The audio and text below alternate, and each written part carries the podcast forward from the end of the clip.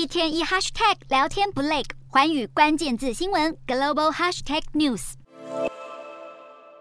退烧药一人七天限买六颗。从北京、南京到广东，中国各地政府纷纷祭出实名制限购和拆零等措施。北京当局放弃清零，让俗称四类药的退烧、止咳、抗生素和抗病毒药物一盒难求。有上海民众发起自救行动，在社区号召共享药架，鼓励在邻里间交流防疫物资。药厂生产优盟催泪。尽管地方官员和中国官媒纷纷挂脖颈，正积极缓解用药的需求，但是传出当局优先保障首都的用药，布洛芬退烧止痛药更是优先送北京。消息一出，让中国网民怒轰：难道我们的命不是命？台大医院妇产科名医施锦中二十号更在脸书发文表示，自己在上海的朋友分享群组内流传的消息，一瓶七十多块台币的退烧药，现在黑市交易要花近两万台币才能买得到。然而，中国专家将染疫死亡的定义限缩到新冠病毒导致的肺炎跟呼吸衰竭死亡才算，与欧美国家明显不同。二十一号通报的累计死亡病例也不增反减，同时却传出北京殡仪馆人满为患，火化也要等上一个多月。此外，中国放弃清零之后，人民脆弱，疫苗接种不足，再加上先天免疫欠缺，让各界对未来病末人数估值从至少一百万人到超过两百万人的看法不一。而美国则间接表示愿意与中国分享新冠疫苗。此外，中国感染专家、复旦大学附属华山医院感染科主任张文宏近期则在一场国际会议警告，当前新冠病毒已经经过多次变异，但中国民众接种的第一批疫苗却是来自原始病毒株，恐难阻止再次染疫。